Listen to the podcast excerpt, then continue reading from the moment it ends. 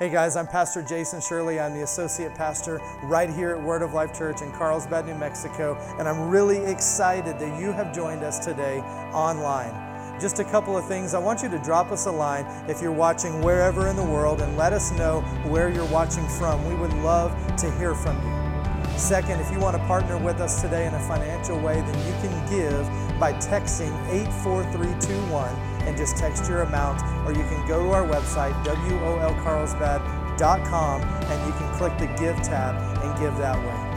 The last thing today is that if you have any needs or anything like that that we can partner with you on, then drop us a line and send us that, and we're going to partner with you in prayer. I believe today is going to be a wonderful day. I want you to open up your heart to receive from the Word of God today, and always remember that God is madly in love with you. Let's get to the service. Um, we're talking about changing the atmosphere, and I believe this that we walk around in, in life and we have a certain space that we occupy. Now, that space usually has been formed by things that have happened in our life. That space is formed by circumstances, situations. Sometimes it's the hand that has been dealt to us. Sometimes we have made mistakes that have landed us in this current space and we can't really figure out how to get out. Sometimes you just need some clarity. Sometimes it just feels like everything's closing in. We've created this atmosphere and we kind of live in this atmosphere. Now, another scenario is this sometimes we're just cruising through life and everything is cool. It's not like there's a whole lot of highs and a whole lot of lows, but there's this general sense of discontent because you feel like maybe there's something more that you're just not quite getting. Sometimes the atmosphere that we live in is really great at times, and then when we fall, we have low lows, and, and we're way up and we're way down, and we have all kinds of different situations and, and, and atmospheres in life that we, that we live in, and, and we bounce around. I mean, but as a general rule, we kind of stay on the same road. And I believe that sometimes we want to change this space or we want just something to happen or but it's really hard to kickstart those things sometimes.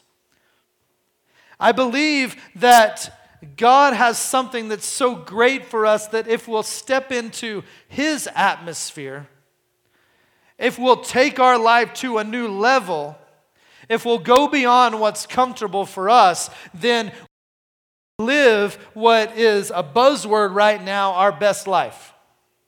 That's the life that He's called us to. Something beyond today, something beyond what I can see with these eyes. Now, I'm going to kind of give a, a, short recap, and then we're going to we're going to really all we're going to get to today is to talk about what we didn't get to last week.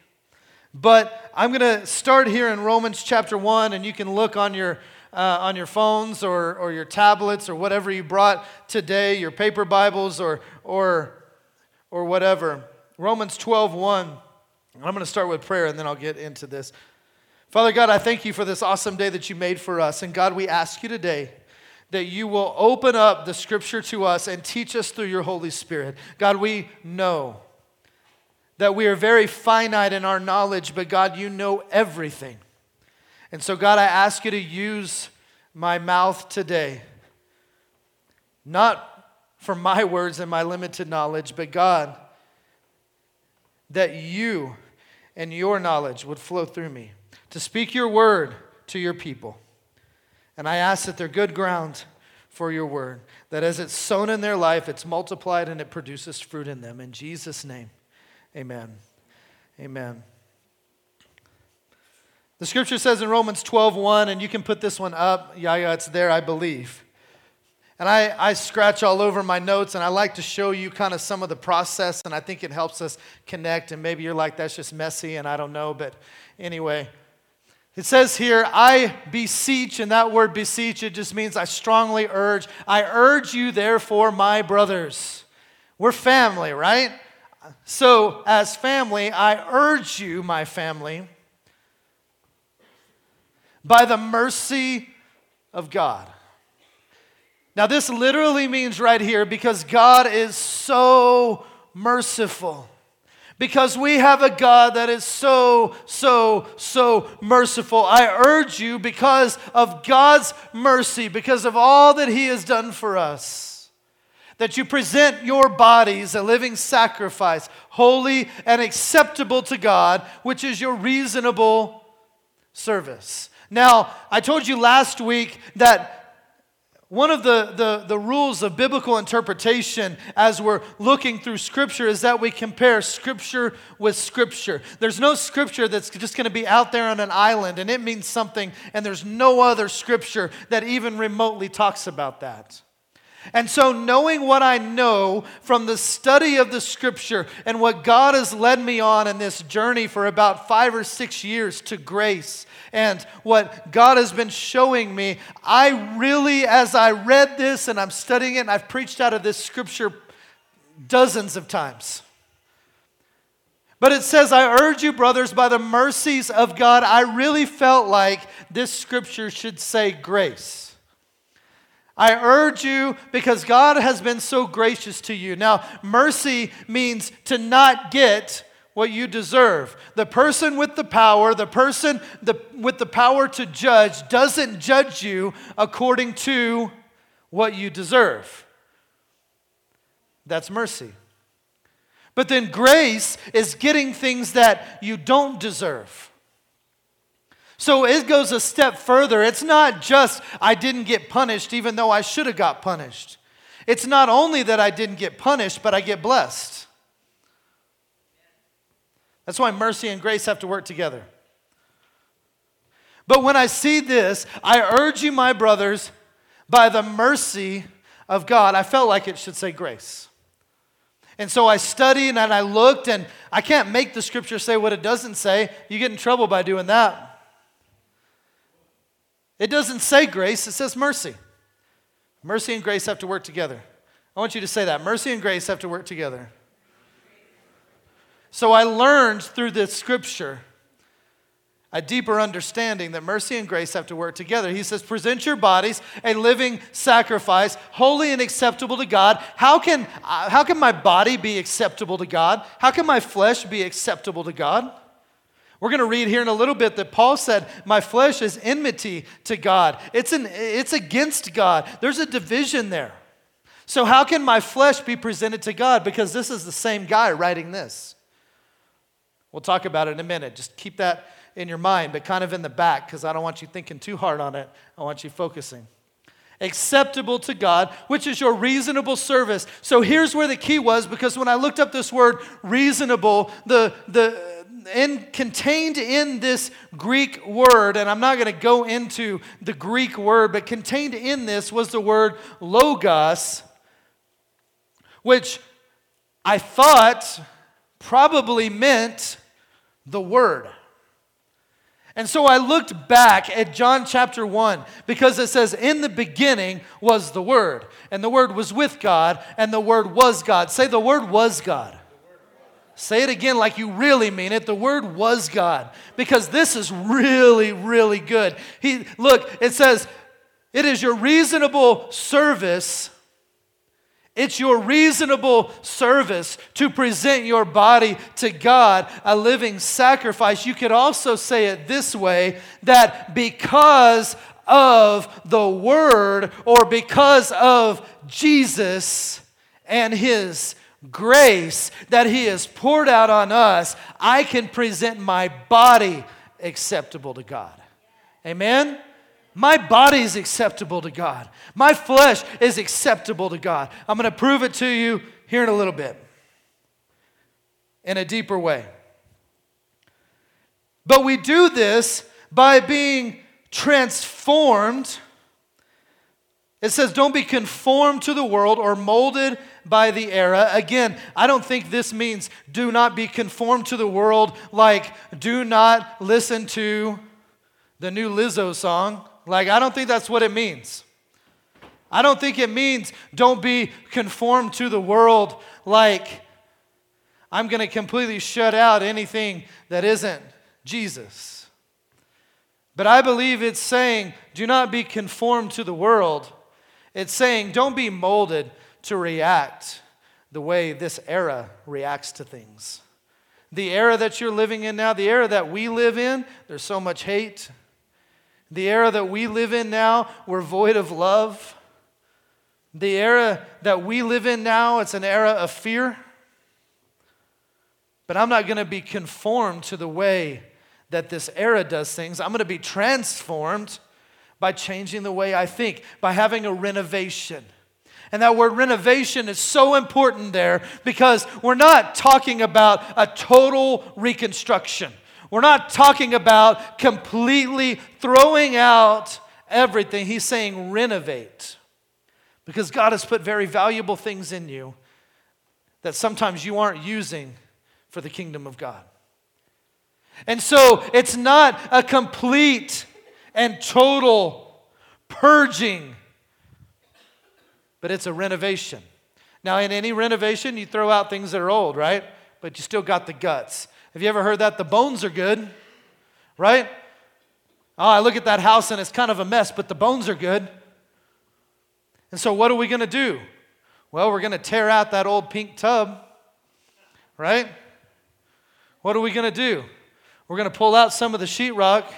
We're going to redo some stuff. It's got old wiring that we need to repair because if not, if we don't take care of that old wiring, then it's going to cause a problem later on, right?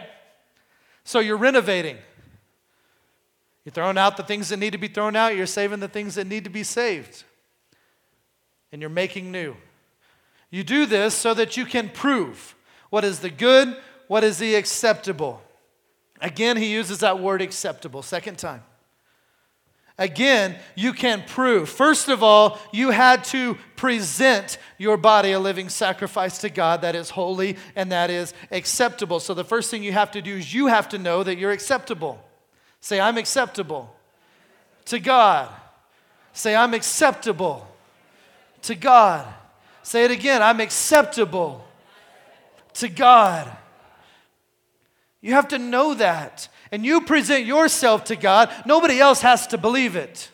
There's not another soul in this room that has to believe that you're acceptable to God. You haven't proved anything yet, but I know it because God said it. And if God said it, then I believe it for my life, whether anybody else believes it or not. I'm acceptable to God.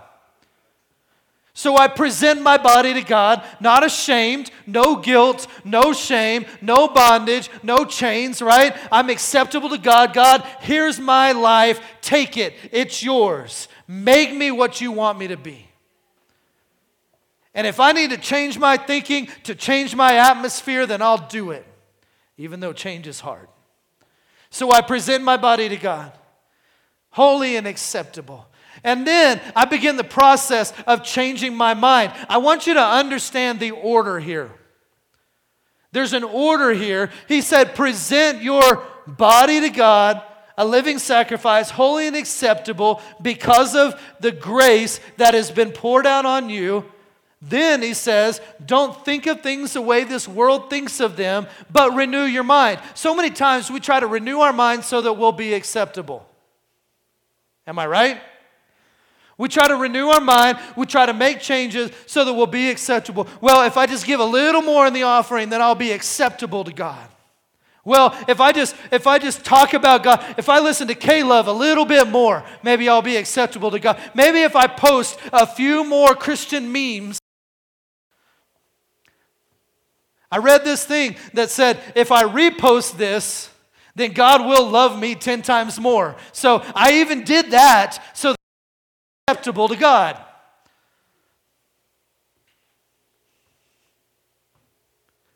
I prayed three times and I only cussed once. So the ratio is getting better.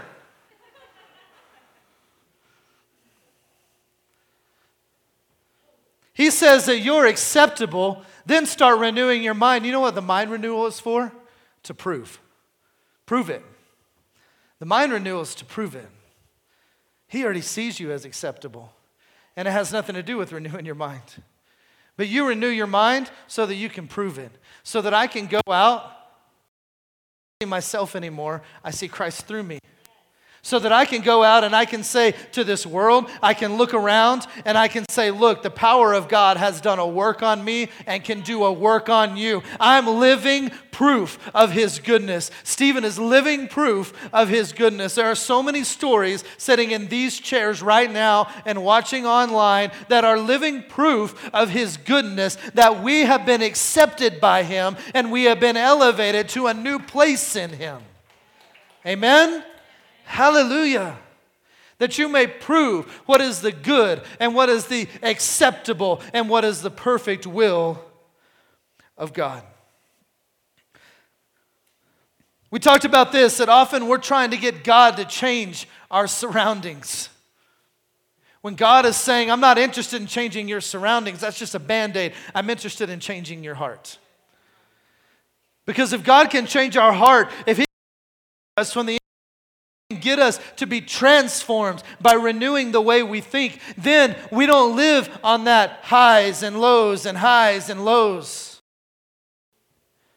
The children of Israel wandered around in the wilderness for 40 years eating manna, and they complained every day about the manna. See, God sustained them, but their best was in the promised land, where they didn't have to eat the manna every single day. God didn't leave them alone, even though they were complaining. He didn't say, Well, if you don't like it, don't eat it. I just won't send it anymore. Do you ever stop feeding your kids because they complain about dinner? Now, I'm not talking about one time, what you got's on your plate, go to bed hungry. What do you do the next morning? They eat breakfast, right?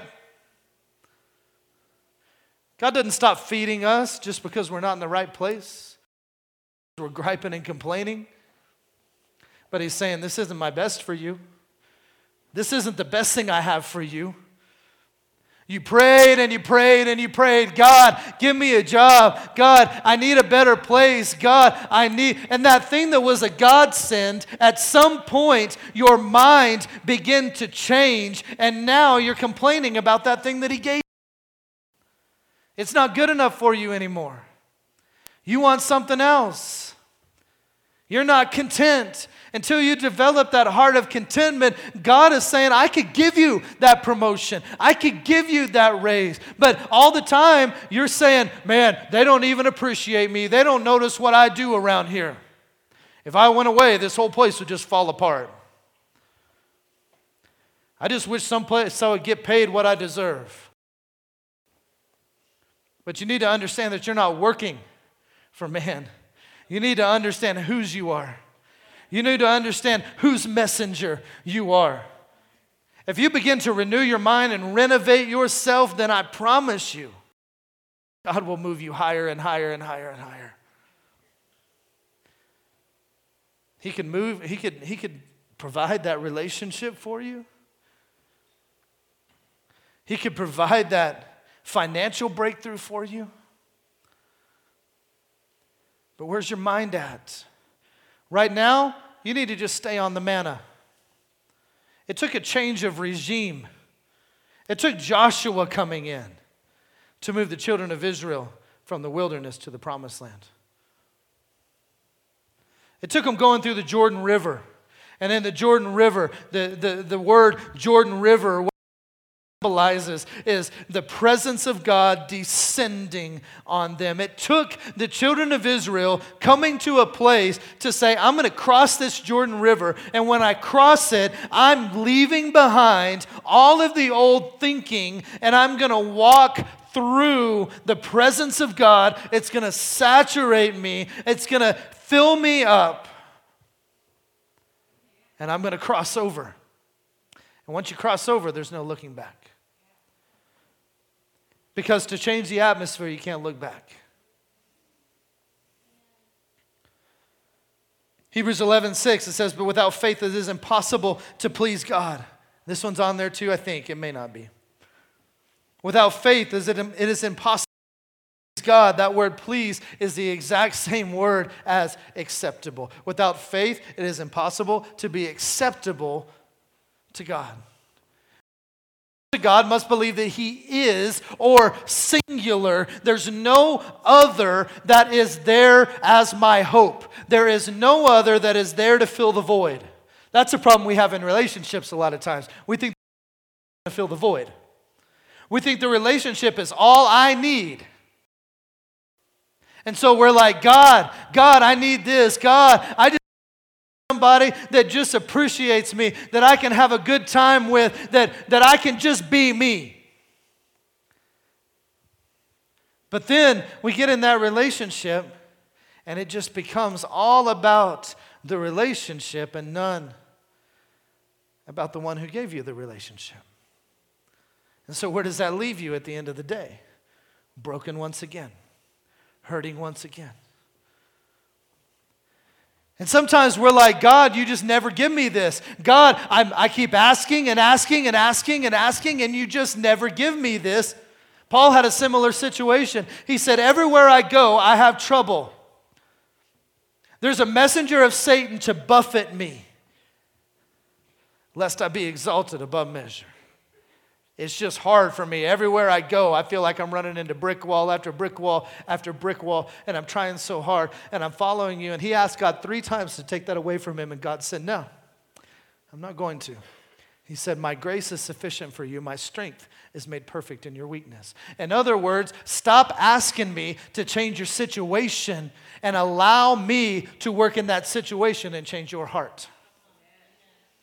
Because I'm big enough to control the situation. If I just took that from you and you never had a change, you never changed your atmosphere, you never got into a new place, then you would just have the same problem over and over and over. You want to get out of the cycle? Stop asking God to change your situation and ask Him to change you. God will never promote you. This is good, write this down. God will never promote you beyond your understanding of the death, burial, and resurrection of Jesus Christ.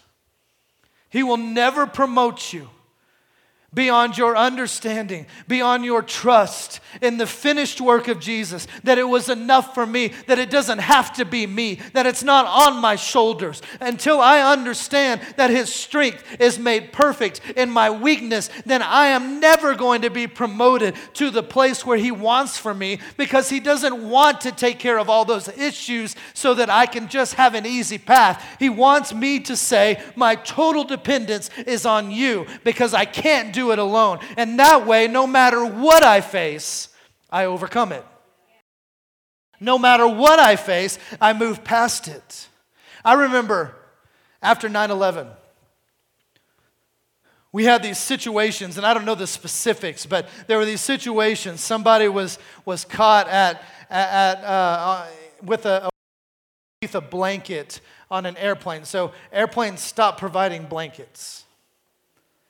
And then one time somebody had put something in their shoe, and so then we have to take off our shoes, and, and you do that at, at, at TSA. And I think about those things, and I think, you know what? The shoe was not the problem. I don't have any issue taking off my shoes. I, I, I totally, I fly a lot, and I really appreciate what they do for us.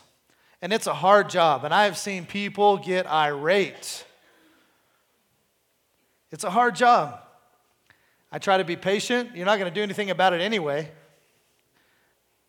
Try to be patient, try to be courteous, say thank you. I also bought TSA pre check, so I don't have to do that as much. But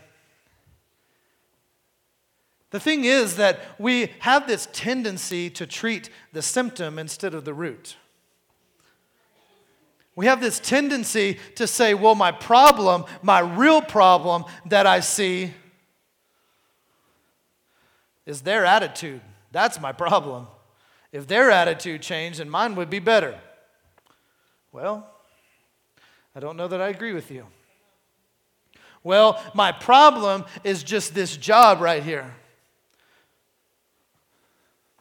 My problem is that woman that was supposed to be so great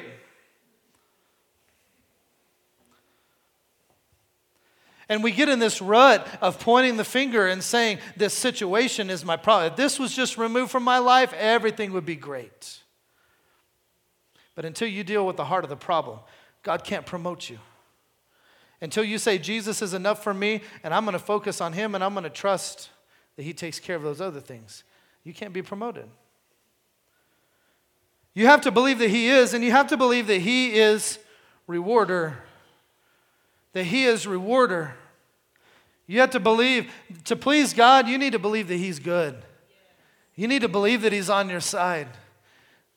You need to believe that He's rewarder of those that diligently seek Him. That word or that phrase right there challenged me.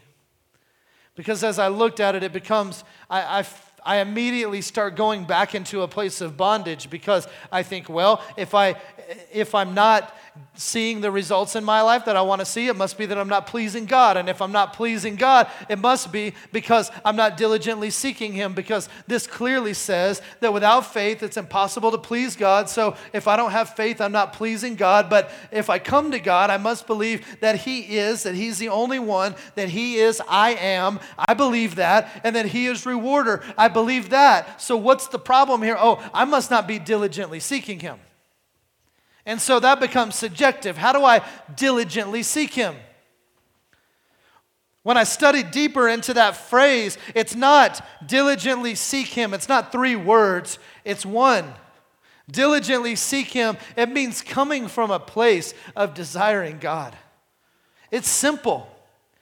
It's not XYZ. It's not pray for an hour and read 12 chapters in your Bible and, and share Jesus with seven people and hand out four tracts that have a salvation message on them, and then invite two people to church and repost nine pictures on Instagram that have to do with God. It's not a formula. I need to believe that God is the only one that is my answer, that is my hope, that is my joy, that is my strength, that is my provider, my protection. And I need to believe that He is good to those that come from a place of passion towards Him. He's a rewarder. He pours His blessing out on those that just genuinely want to follow Him. That's liberating. So, Luke chapter 5, verse 1. We're going to stay here for the remaining time. Luke chapter 5, verse 1.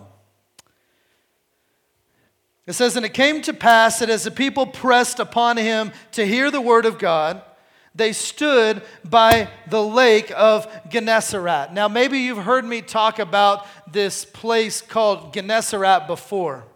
But when I see this, it immediately throws up a red flag to me, or maybe red flag is the wrong word because that usually means something bad, but it, it, it like it's highlighted, it, it jumps out off the page. Because history tells us that the banks at Gennesaret, along the Sea of Galilee, were extremely fertile, like some of the most fertile soil that there was that Gennesaret was a place that was very blessed because anything could grow at Gennesaret. And so when I see this and I see that he stood by the lake, but where he was was at Gennesaret, I think, oh, something good's getting ready to happen here. Because when we see that in Scripture, something good's going to happen. And he saw two ships and they were standing by the lake. But the fishermen were gone out of them. They were washing their nets. And he entered into one of the ships, which was Simon's, and he prayed him that he would thrust out a little from the land. And he sat down and he taught the people out of the ship.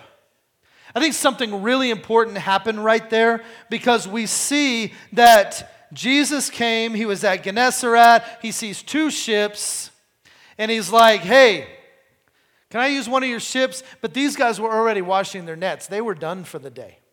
You ever gone into a restaurant where very evidently they're done for the day? Right? You're like five minutes away from closing time. Tiffany and I went out, went to a, a restaurant. This was December 23rd.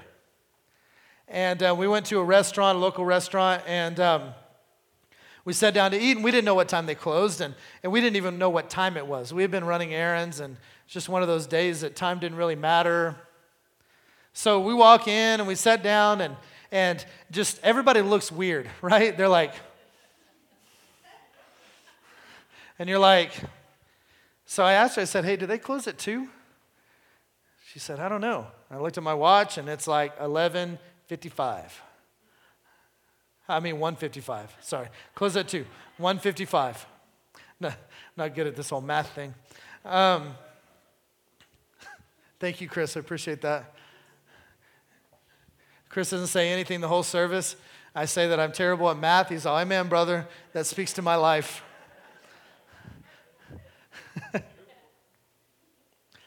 So we sat down, it's 155, they close at 2, and, and I don't want to impose on anybody. I really didn't care at all. I mean, we were hungry, but. So the, the waiter walks over, and, and the owner was actually in the, in the building too. And so the waiter walks over, and I said, You guys close at 2 o'clock? And he goes, Yeah, but it's cool. I said, No, no, no, we're, we're good. Like, it's almost Christmas. You're probably close tomorrow. I, you want to go home. I don't want to leave you. Or I don't want to make you wait, right? And um, he said, No, no, no, it's good. It's good. You can tell the owner's there and he wants him to say it's good. The, the kid is trying to have a really great attitude. And um, so, anyway, we ordered food and um, they brought it out and they were out of a couple things because they had just they had finished for the day, right? We're only ones in the restaurant. Great service. We're about done, but they didn't lock the door. Somebody else came in. I'm like, Oh, I feel really bad for these people. So, anyway, they were great to them, and this young man was extremely courteous to them, and you know he wanted to go home. And um, so we went up to the register. We left a really big tip for the, for the kid. And um, we paid for the other one's meal too because I said, you know what? Close out your drawer. I don't want you to have to wait on them. No, no, it's okay. No, I'm serious. Like, I caused this problem for you. Like, I want to I wanna make it right. So we paid for their meal. We left a really big tip. We said, thank you, thank you, thank you. And um, I was super, super impressed um, by the level of service that we got that day because you knew everybody wanted to go home. I see that picture right here. These guys had fished all night. They were discouraged because they caught nothing. And they were washing their nets so that they could go home and say, Tomorrow, thank God, is another day. This was a long one, but tomorrow's another day. And they were almost done, and then this dude that they've never met before comes up and he's like, Hey, can I use your boat? no, bro. I'm going home.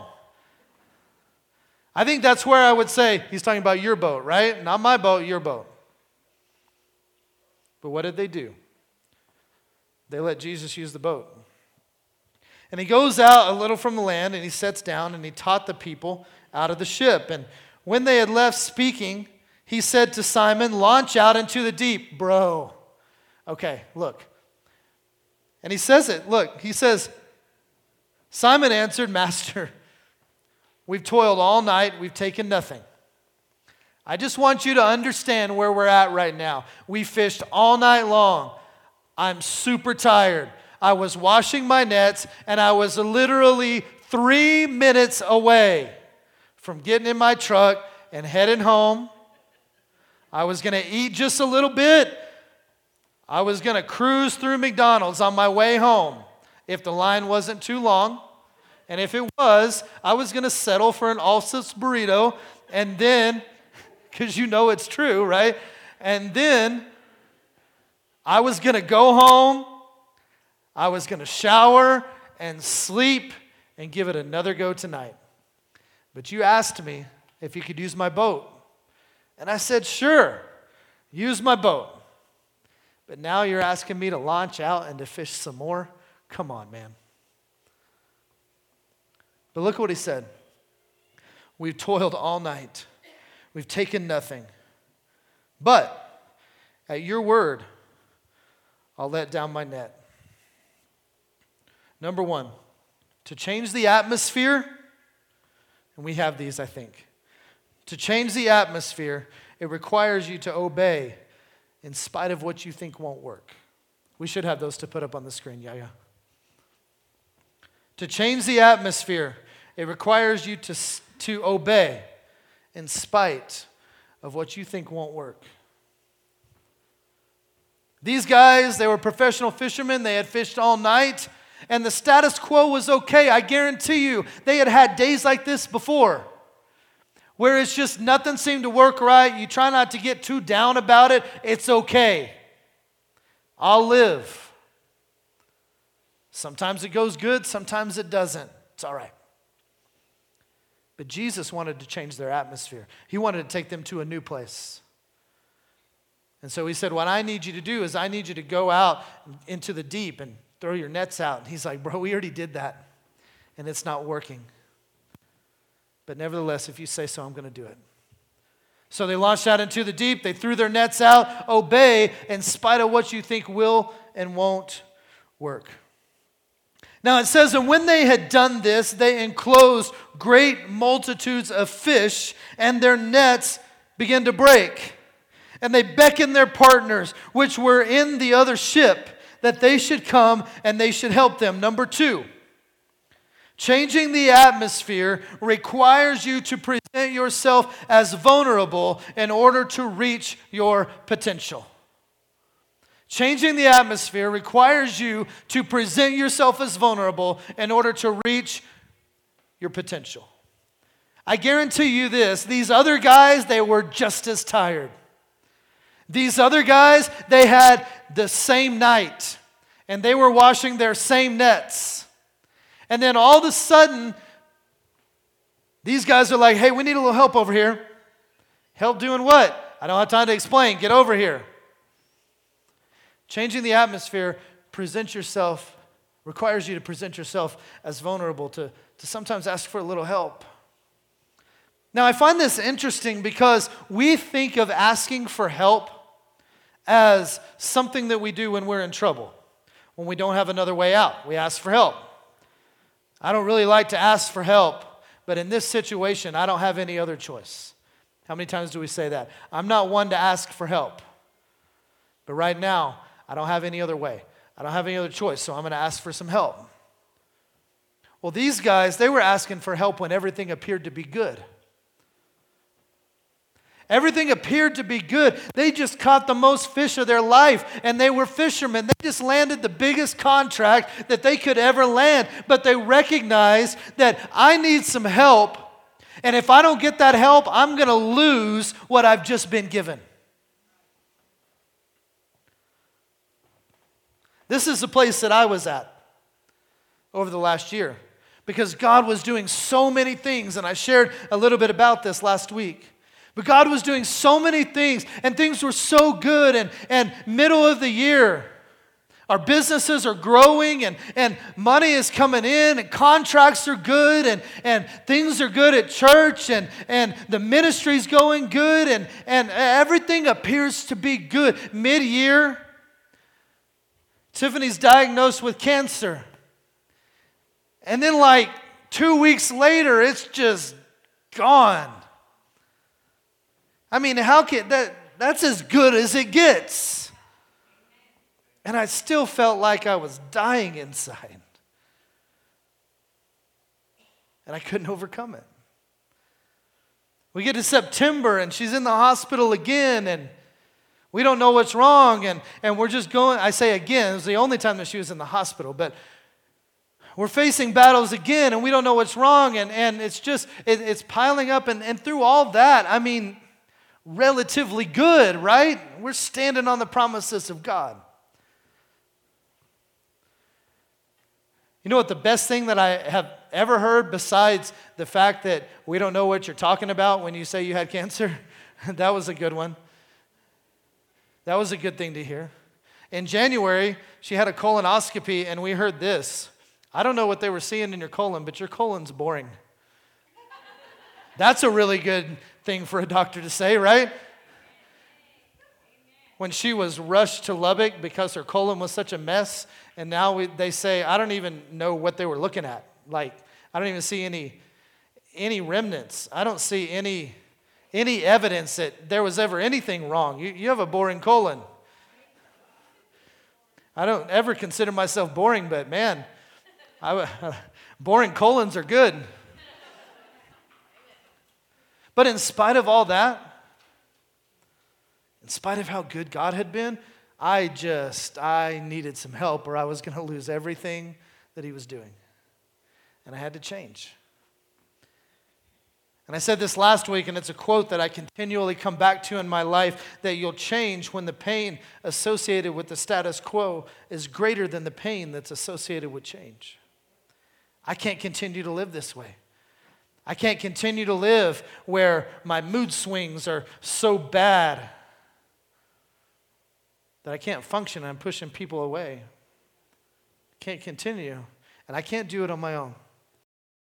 Had to present myself as vulnerable, and this is part of it. Because I've been very open about what God is doing. And I believe this that God's plan for them that day was to go out and to get so many fish that there wasn't room enough in the net and it began to break. But then they realized that their equipment wasn't strong enough, that their infrastructure wasn't strong enough to handle what God was pouring out on them. So they had to present themselves as vulnerable and say, Look, I need some help. I may not always need help, but I need some help right now so that I can continue to do these things that God has called me to. I need some help. And these guys came over and they began to help. Pastor Kenneth Hagin Jr., where I went to Bible school, he was the, the president of the Bible school that I went to in Rhema Bible Training Center in Oklahoma. He would always say this when the natural and the supernatural come together, it creates an explosive force for God. I believe this with all my heart that sometimes a little bit of natural to take that step to activate the supernatural in our life. We begin to activate the supernatural in our life. I can't remember who it was this morning, and it doesn't matter. Um, but as I was praying this morning for those that have come forward, I prayed that for someone that we're activating the supernatural. I remember it was Brittany. By the Spirit of God. I don't know what that meant to her, and I'll never know unless she chooses to tell me, and she certainly doesn't have to. But we're activating the supernatural because things that are happening in the natural are getting us to a place where we can have God work in our life.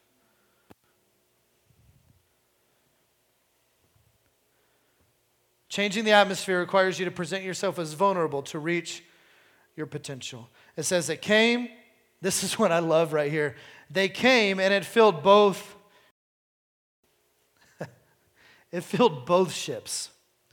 Isn't it awesome that God chose to bless and his guys and he had to say, I need some help. I'm not equipped to do this. So they came over, blessed too.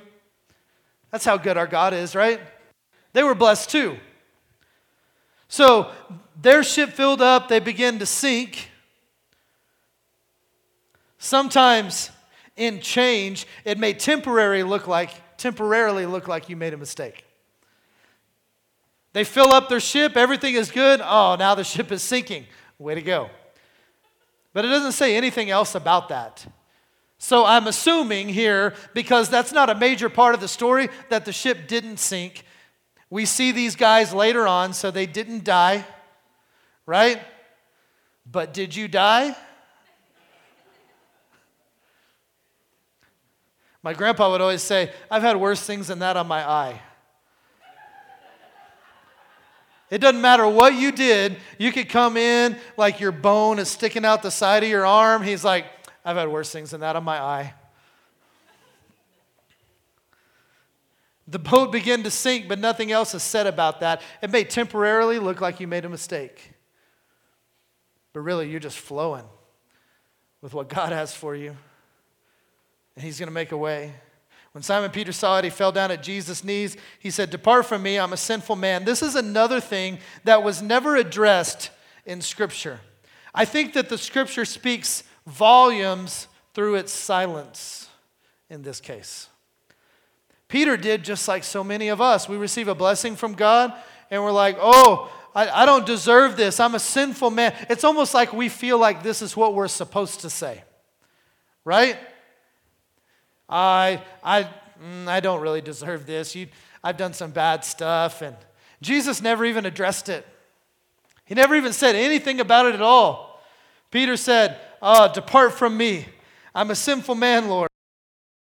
For he was astonished, and all that were with him, at so many fish that they had taken in.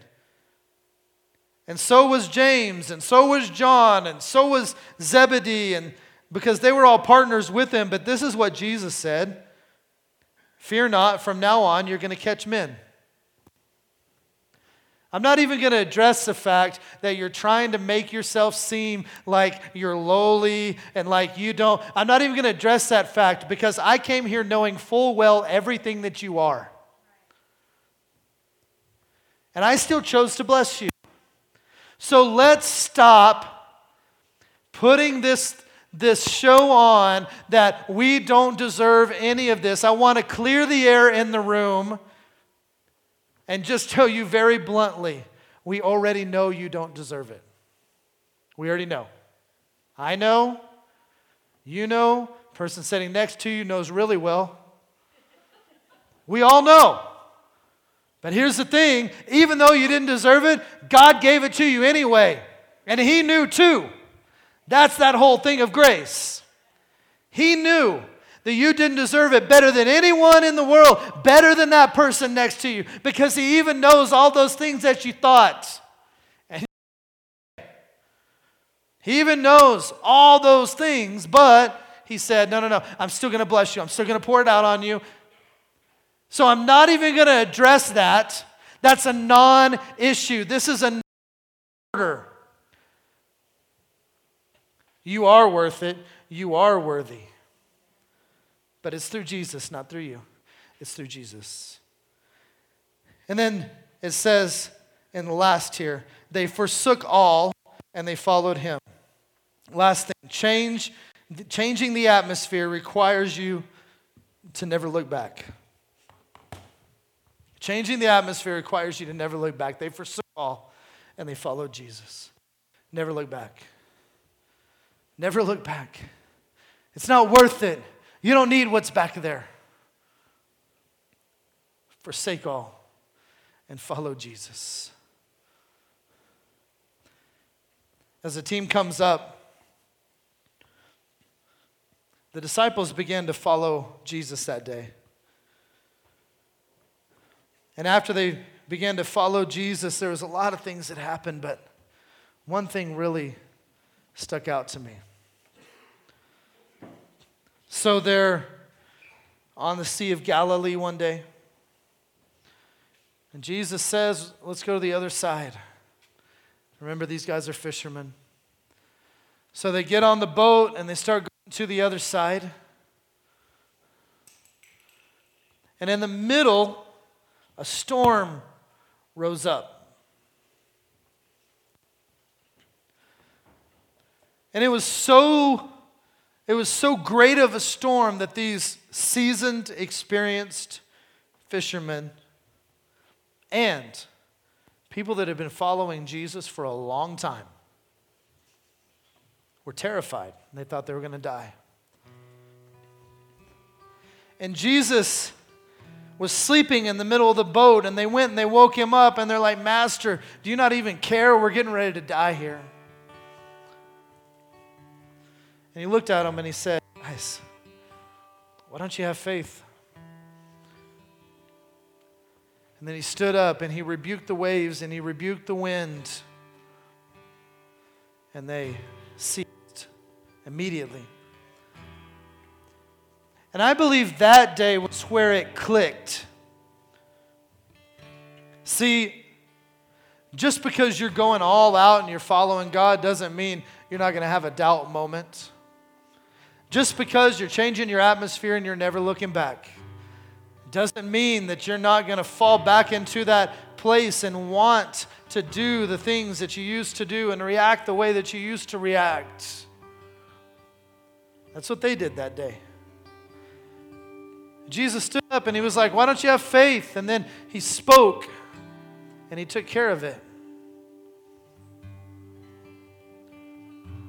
And the turning point for the disciples is this they looked at each other. And it said they were astonished that even the wind and the waves obey him.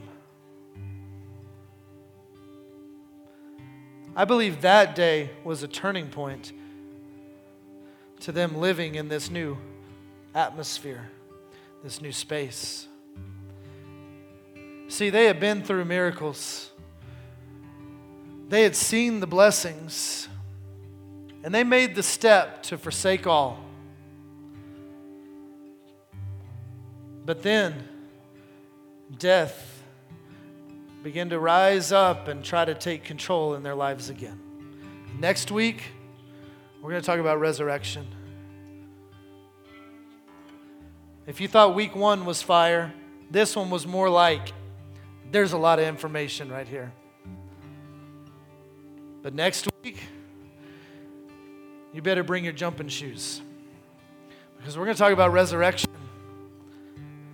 Because I believe that right then is when resurrection happened in the disciples because they had already made up their mind that this is where we are going to die and they're freaking out, and the storm is bad. And I know that we forsook all, and I know that we saw that Jesus was there, and I know that we had that whole time where He said, Throw your net, and we threw our net, and we did all these things, right? And we did all that so that we could come here, and this storm could come, and this storm is too big, and it's going to overtake us because Jesus is big. But this problem is bigger, and I can't see my Jesus. They didn't say, Jesus, help. They said, Jesus, you don't even care? You don't even care that we're going to die right here? This is where they were at. And Jesus calmly stood up. He said, Why don't you have faith? And then he looked at the problem and he said, Peace, be still.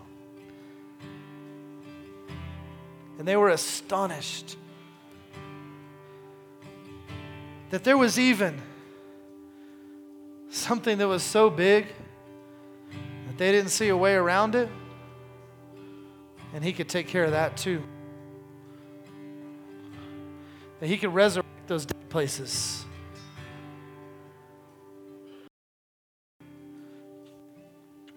If you read in the scripture, from that day on, there was a difference in how they reacted. We're going to outline a couple of those things next week. We're going to talk about resurrection. Amen. If you're here quickly, Jesus is your Lord and Savior. I believe the power of God is here today to save. So if you want to receive Jesus today, I want you just to pray this prayer after me. I'm going to ask everybody to pray it with us as a show of support to those who maybe haven't, because we're a family in here. So say this after me. Say, Jesus, I believe you're God's Son. I believe you died for me. I believe you rose again. And I ask you to come into my life and help me and change me. And I give my life to you. In Jesus' name, amen. Second thing, real quick if you're here today, and uh, I know that we already prayed for, for needs today, but I'm going to ask you this. If you're here today and someone close to you is struggling, the Bible teaches us uh, a principle called intercession. where We stand in the gap between them and God and we pray on their behalf. So if you're here today and you know somebody that's hurting, I want to take just a moment. I also believe this that as we pour out to somebody else, that's where our healing is contained. And so let's take a moment just together. We're going to take one minute and we're going to pray for those that we know that are in need. We're joining together corporately, even though we're praying individual. Let's pray for a second.